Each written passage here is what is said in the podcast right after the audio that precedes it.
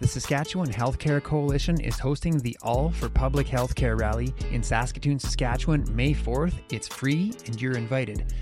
This rally is happening because our public healthcare system does not have the support it needs to meet the diverse needs of all Saskatchewan residents.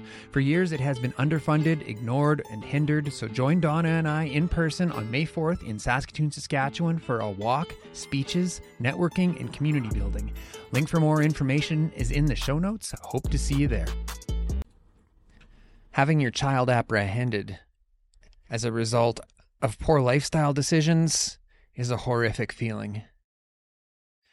Today's guest, Joleyne Whitton, worked for Child and Family Services here in Saskatchewan, and she got lost in addiction along the way.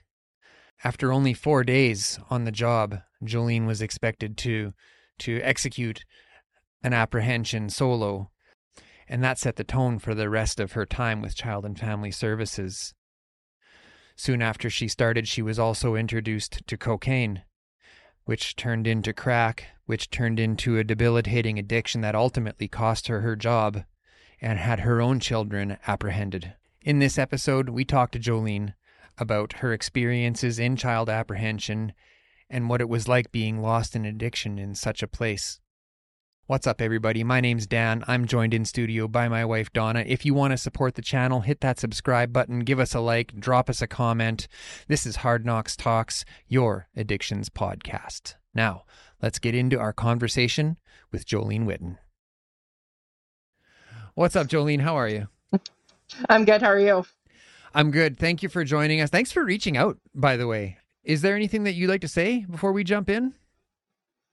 Um, you know, I just I want to say like regardless of the field you work in and the positions that you're in, anybody can fall into addiction. And regardless mm-hmm. of the stigma of what it is, don't be afraid to reach out for help. Mm-hmm. Beautifully put. You uh you were a a child protection worker, right? Was that was that your title? My title was a case aide and emergency duty worker. Okay uh, for child and family services here yes. in Saskatchewan. Yes. Like, tell us how you got started in that. Well, I mean, I've always been a people person, and I like to see. I I believe I have the perspective that I can see the good in people no matter what. And so, I mean, I, I always love helping people. I love being with people. Um, child and family services was never necessarily something that I saw myself doing. Um, mm-hmm. prior to being in child and family services, I mean, I, I did a little bit of everything. I worked with the elderly in a care home. I worked with the Canadian Mental Health Association. I worked in the school as an educational assistant, and then I worked in young offenders.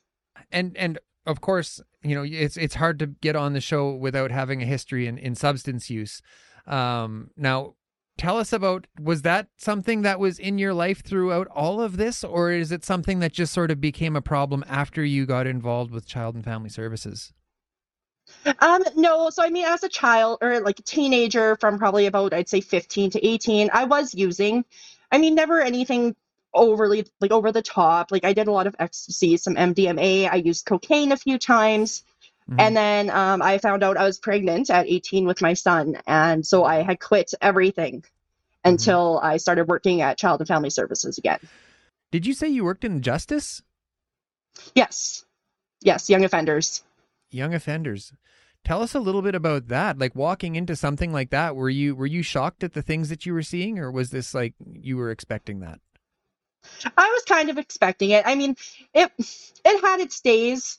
Um, I, I myself, I had a really good relationship with a lot of the youth that were in there. So, I mean, I never necessarily had any problems mm-hmm. working there. I, I actually really enjoyed it. Your dog's head is giant. Mm-hmm. yes, it is. He's a big boy. he like takes up like a half of the screen.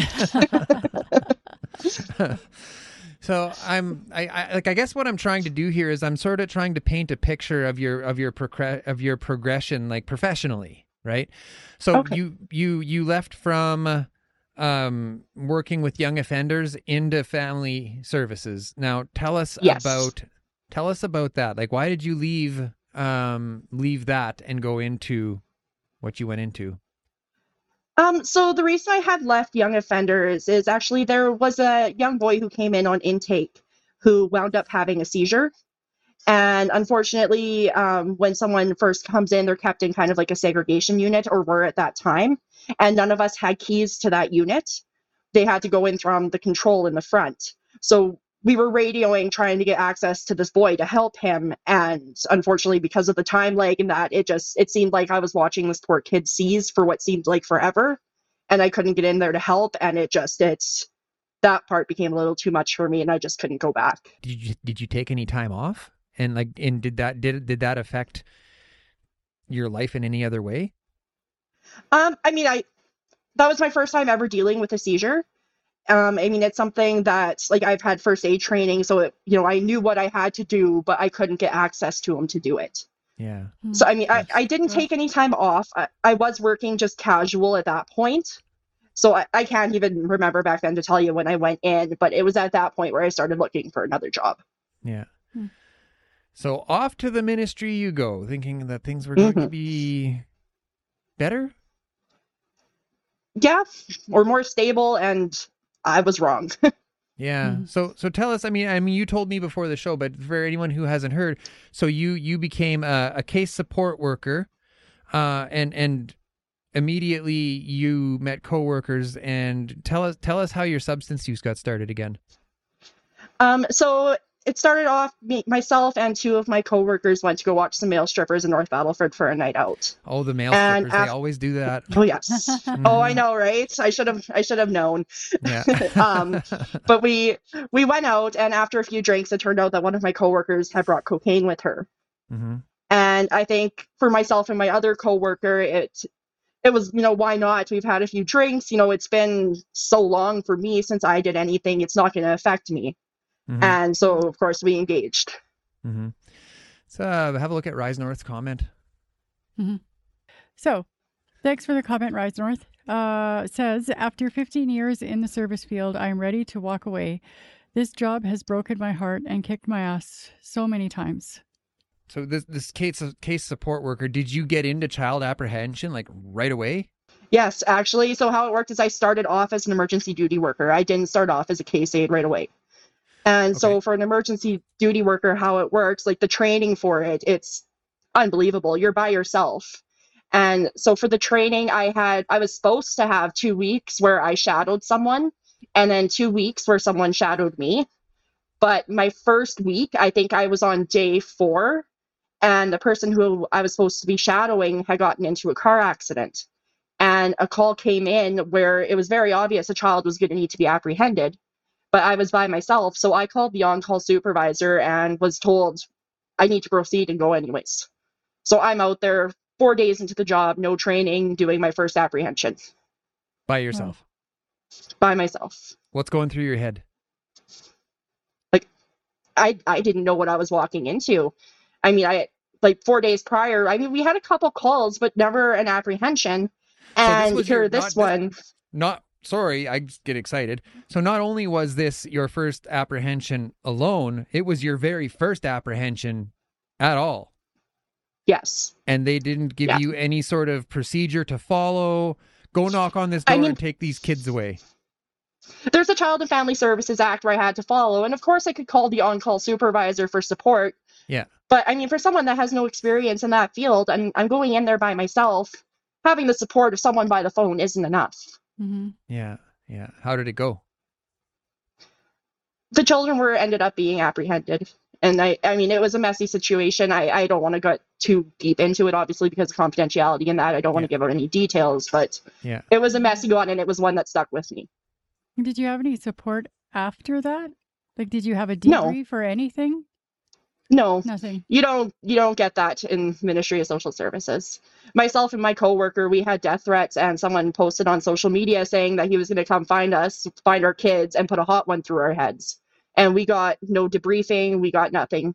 We get told here's the EFAP phone number you can call them and maybe get six sessions of counseling. So tell us about how this affected your substance use. Now, was this something that you did occasionally for a little while or or did like the availability of it through your coworkers plus the obvious trauma that you're taking on throughout this? Like how how did that all play together? So it, it started out after that night, you know, me and my coworkers, we would have our girls' night every couple weeks. and that was our debriefing hmm was us getting together and it kind of progressed from there it went from you know every two weeks to every week to every couple days and then it got to the point you know where you're, you're doing coke your nose is so stuffed you can't do anymore. And i knew that smoking it was one of my coworker one of my other coworkers preferred methods. And Mhm. so i said teach me how to cook it. Because you you ended up leaving there and then things things got worse. But what was the the boiling point for you? Like what where did it come to that you that you left I believe it was early 2022. I ended up getting a hysterectomy due to cervical cancer. Mhm. And at that point, because I was off for six weeks, I had nothing to do. I was smoking almost every day. And at one point, someone came and left something at my house. I thought it was heroin. It wasn't. I thought, cool, I'm going to try it. It was fentanyl. Mhm. And I had actually overdosed. And if, luckily, if my husband wasn't home, I would be dead. He was left performing CPR on me for about, I think, about three or four minutes until the ambulance arrived Mm. and it took three doses of Narcan and um, being shocked twice to get me back up. yeah Wow. now you you mentioned that there was some trafficking going on and stuff Um, no, it wasn't trafficking. I mean, like I would help, like if I was out, I would help people score. I mean, I I myself wasn't trafficking, Mhm. but I would point people into the direction. Of course, you know, if you're an addict and you're out partying with people and someone's out and they have cash, it's like, hey, I know where to get some. yeah, yeah. And there were times where that would happen. I would go to work the next day, or I would get a call, and I'm out apprehending these people chil- or these people's children because they were partying that night with me before. And yet, like you mentioned, you had a, a child. I have two. You have two. And Yeah. and like if you don't mind a- me asking, like how old are your kiddos? Uh, my son is 12 and my daughter's nine. yeah she was sitting here relating with us um we were out there like getting them to be quiet and i was sort of lamenting in here earlier she's like i get you i get you man i hear you So I mean, in the grand scheme of things, and under the Child Protection Act and all that stuff, I mean, your kids were at risk of apprehension, correct? Mhm. My kids were. So um, after my overdose of fentanyl, the RCMP had called in an intake with me to my office, and I wound up having a file opened on myself, and my kids are placed with my parents for a place of safety. And how were you treated by your, I presume, coworkers? So it, it didn't come from anyone from my office. Um, the workers came from Saskatoon. Okay. Um, the first of investigator I have. or- Well, and see, here's the thing: is my investigator was someone I had never met, and my ongoing worker was someone who had previously worked in North Battleford that I myself had worked with. what was that like for you when that knock at the door came It it was devastating. You know, I, I, in my head, you know, because I worked with the system, I felt like I should, I knew better, or I should know how to hide it, or I, I guess I just thought I was untouchable, and obviously I wasn't. Mhm. Was there also some sort of a sense of like knowing how challenging it can be. And the fact like the, the, the goalpost often gets moved on people and, and, and people are basically set up to fail in uh, you know obtaining their children back in their care.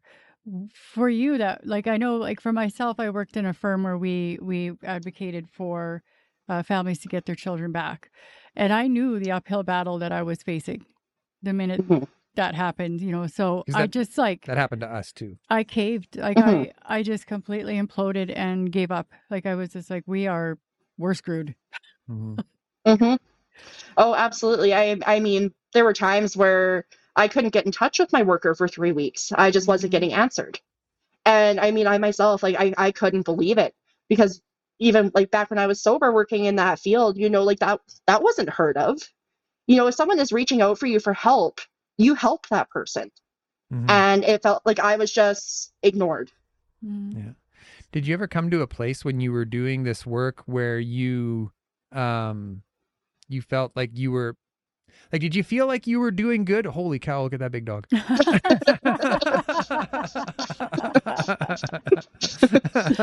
well that lightened the mood yeah. He's just says like let's keep it light here, Dan. Let's just keep Yeah. it light. Yeah. So, but but anyways, like, because it's it's really challenging work, and and and I, I obviously I've never done it personally, but I've heard enough stories and I've had enough conversations to know that like everybody gets into this work because they want to help, right? But it comes to a place where they realize that this system is so rigid and fractured at the same time that you really like there's not a lot you can do to help. So when you Even started- before I started to using, I felt I felt a long time ago like we weren't helping. Yeah, yeah. And that and that continued on to the end then like you you knew that you weren't doing good like in your heart kind of thing? Like did Yes. did that did that fuel your addiction? I think so. It Yeah. definitely did. Yeah. Like, I mean, personally, I feel like the ministry doesn't care about putting families back together. I fully believe that they care about keeping kids safe, but they don't care about the parents and they don't really care about um, getting them together. Like, there's no, they don't care about preventative measures. You Mhm. can't reach out to the Ministry of Social Services and say, hey, I need help. They don't get involved until things are too late and basically your kid needs to be taken. Mm-hmm. Yeah. Did you ever find yourself questioning that approach and like and and then when we talk about keeping children safe, like okay, I get it, but what about the long-term trauma of being separated from their family? Yeah. You know, and that lack of familial support, like the uh, the trauma that is just uh, like it it's so such an umbrella, like it it, it rips families apart, Mhm. you know? Well, I mean, once families are together, the ministry will maybe stay involved for a couple months after the kids are returned to the parents. But then after that, it's just ties are cut until the next intake comes in. Mhm. Mhm. Like, there's no follow up to make sure that people are connected to supports. hmm And yet, kids entering foster system, like I've I've heard stories about foster, and obviously like some horrible stories. But some of the some of the things I've heard about is like overloading houses, and then Mhm. people who have these houses end up with like an overabundance of support in a sense. So people that own the houses don't really do any of the work. There's all these uh, support workers in in in the home. Like I, I find myself questioning, like why aren't we doing that within the actual birth home as opposed to putting them into foster, all that trauma, overloading the, the house. And it just seems to be such an inept approach. hmm I, Oh no, and I I mean I totally agree. Like there were so many times where there's there's no placements available in the North Battleford area, so kids are being sent up north to Beauval, or kids are being sent to Regina, and it's then you know like how do visits even occur? Because Mhm. now you're not only taking kids away from your fa- their family, but you're taking them out of their community, away from relatives. Mhm. mm. And, here there's you like are and it's stuck in the middle. Yeah. Yeah, and I mean like there's so much funds that are going elsewhere where if these are put into preventative measures, Mhm. like so many families would have been saved. Yeah, Mhm. yeah. Mhm. I felt like our family wasn't so far gone that we couldn't have benefited from at least an attempt, you know, but there was there was no attempt. It was- yeah, no, it was no- they, they yeah, for us I mean they showed up at the door and in 20 minutes our child was was gone and uh yeah, it, that, that's a long story that our listeners have all heard before. Yeah, yeah exactly. So- so how long has it been since you left the ministry? I have it would have been it'll be 2 years in September. Mhm. Okay. Mhm. Wow. And tell us what was life like after you left? So you you left and almost at that same time when you left your children were taken. Is is that right? No, they were taken while I was still technically there, but I was placed on an administrative leave. So this all happened like right like around in the same time like your whole life got flipped upside down. Yeah. And and nobody and nobody came in to offer you any sort of assistance in any capacity at all? No. I mean mm. not not work-wise. I mean the investigator I had was I mean of course telling me to get like telling me what to do or what I needed to do. But Yeah. the thing is is that when you're working in that field and you're talking to the addictions counselors, you're talking to the psychiatrists, like the AA counselors, NA counselors like every day from 9 to 5 and you have that relationship with them, how can you approach them and be like, "Hey, I need help now." I know for myself that was my biggest struggle is I saw myself going downhill, but how can I reach out for help? And then of course there's always the fear that, you know, if I have that relationship with these people, I know my coworkers do. So how do I know that anything I tell them is not going to be relayed? Mm. hmm Mhm. Now, you you left. Your your your children are gone. You're unemployed. Um, then what? I went downhill for a while. It it took quite a couple it, it took a few months for me to finally get my get my shit together and hmm try and improve myself. What did those few months look like? it was it was just empty. I sat in my bedroom all day long, smoking crack, only caring about what's when I can get my next fix. Mhm. That was all I cared about. I felt too much shame and too much anger towards myself to actually go and visit my kids. hmm I can relate to that. I mean, yeah, my efforts to see my son were were thwarted, but then there was also that. It, it's it's like indescribable that that level of shame and guilt and yeah, there are really no words for it. Hey, Mhm. No, there's not. Yeah. Let's take a quick little break here and uh so Dan can say a whole bunch of words. so I can say a whole bunch of words. I'll be right back. okay. If you are struggling with the substance use of a loved one or have tragically lost a loved one to drug related harms, reach out to Stronger Together Canada peer led support groups by Mum Stop the Harm. If you are looking for help with criminal record suspensions, the Elizabeth Fry Society of Saskatchewan covers all associated costs for women or gender diverse individuals to apply for criminal record suspensions. Reach out to Chelsea at 306 668 0635. If you are a professional and wish to deepen your understanding of substance use disorder, check out the AIMS SK program through the College of Medicine at the University of Saskatchewan, designed to help you improve health outcomes for individuals with substance use disorder. To make contact or learn more uh, about today's sponsors, check out our new merch, or if you want to show us some love and buy us some coffee, all of those links are in the show notes below. Now, I, I'm, interested because, like as Donna was saying before, uh, it can be extremely challenging to to get your children back after an apprehension. Um, the goalposts can be moved, or or, or you can slip, or or whatever. Uh, what did that look like for you when when you finally came out of that place? You know, where where you said you felt hopeless and, and embarrassed and all of that, and like, what did that first step look like for you? Um, well, for us, the first step was, I mean, obviously, like we had gone, I think it was about three weeks without smoking, and we were sent for drug tests. My we? husband's came back, myself and my husband. Okay, so you were using with your partner. Yes. Okay. And so we were sent for drug tests, and his came back clean, and mine came back still positive. And it was devastating for me. Hmm Like it had been about three weeks, and you know, like they say, like, oh, well, it only stays in your system for up to five days. Even then, But- that's a stretch. Yeah. And I mean, and they just, they wouldn't listen to me. I was reaching out to doctors, and because I, I mean, I had my hysterectomy, I am a big girl. So, I mean, everything, it is going to stay in my system longer, but like, it, it, it just, I wasn't listened to. At that point, I couldn't even get unsupervised access to my kids. My husband could, but I couldn't. Hmm And so, I mean, that one also really set me back because I felt like even though I was doing what was asked for me, I could, it wasn't enough. Mhm. And I was still showing positive. And it, it took a long time. Like, I think it took almost nearly a, probably maybe four, four and a half weeks before I finally had that clean screen. And at Wow. that point, it, nothing still changed. And I think it took about two or three more clean screens before we could even have unsupervised access with our kids. Mhm. Another couple more, and we got them for weekends. And then they were returned. My file was closed, and I never heard from them again. That sounds like, in the big scheme of things, things went pretty well then for you. I, well, I mean, it did for a while after I got the ongoing worker. In the investigation phase, I mean, it was. I mean, I was also. I probably wasn't the easiest person to work with. I can definitely say that.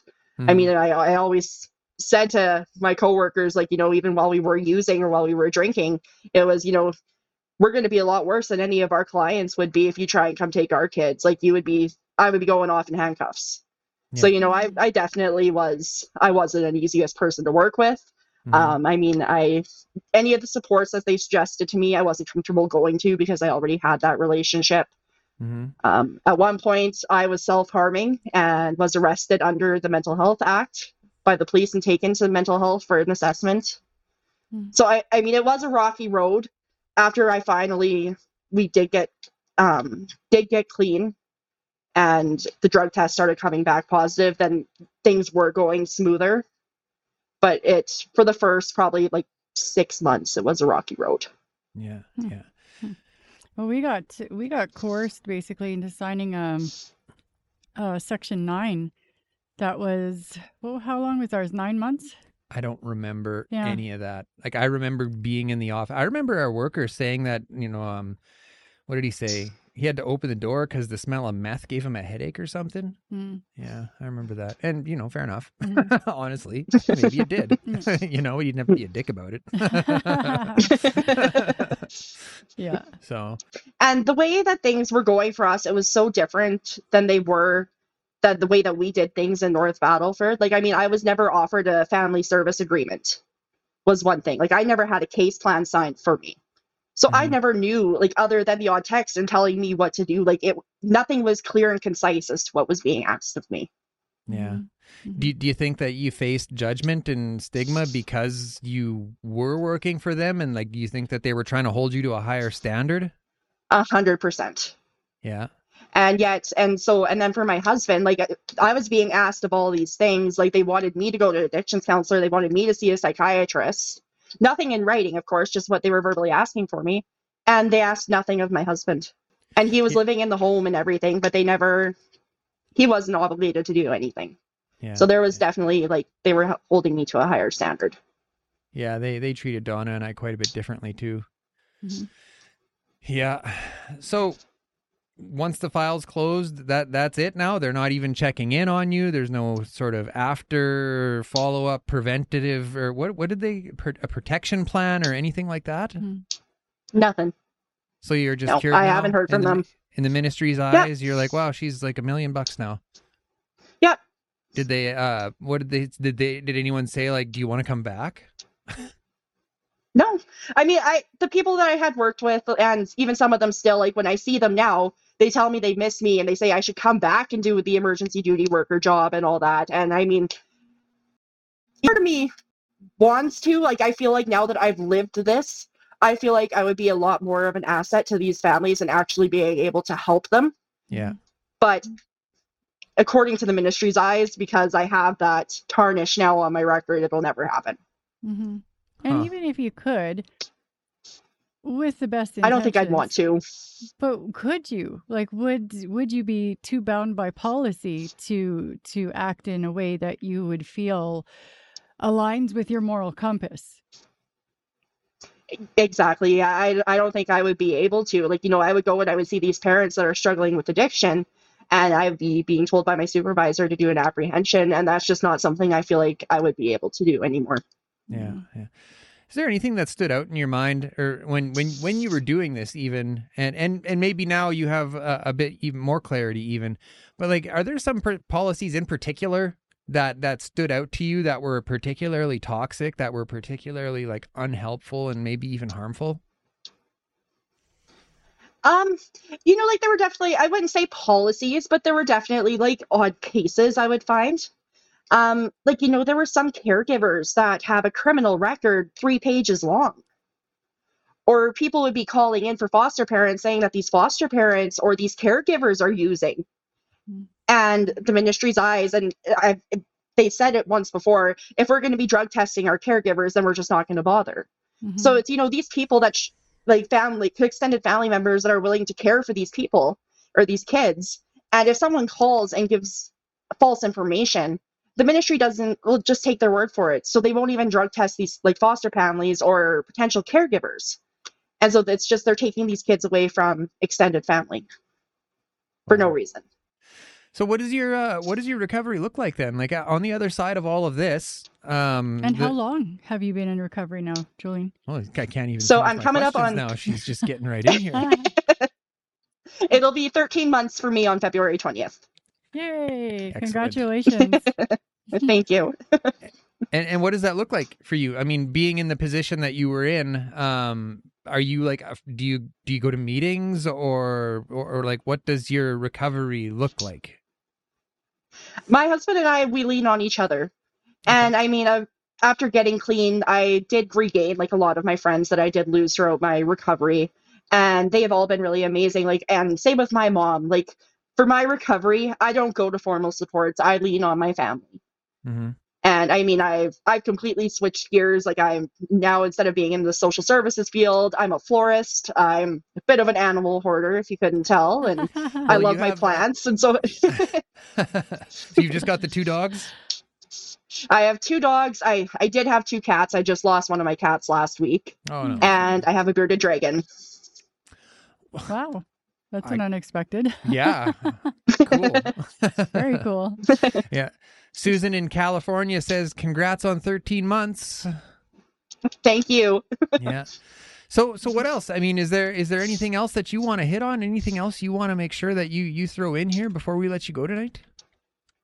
No, well, I mean, it's kind of what I said at the beginning. Like, you know, if you're in one of those positions where you feel like you need to be the one that's helping people and you're struggling, just try and let go of that stigma and get the help you need before it's too late.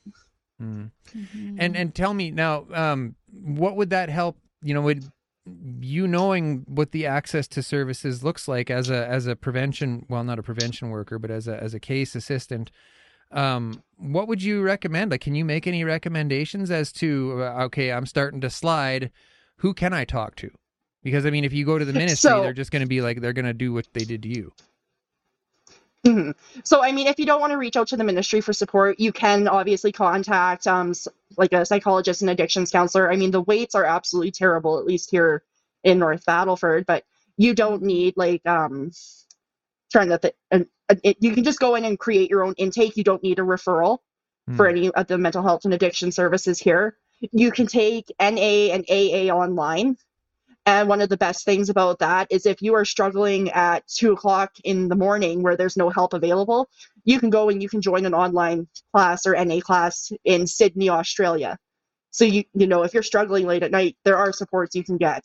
Um, Yeah. Seven Cups Online is an amazing online therapy that's free to use. Seven I, cups. there's just yeah, Seven Cups. okay, tell us about that. It's an Mhm.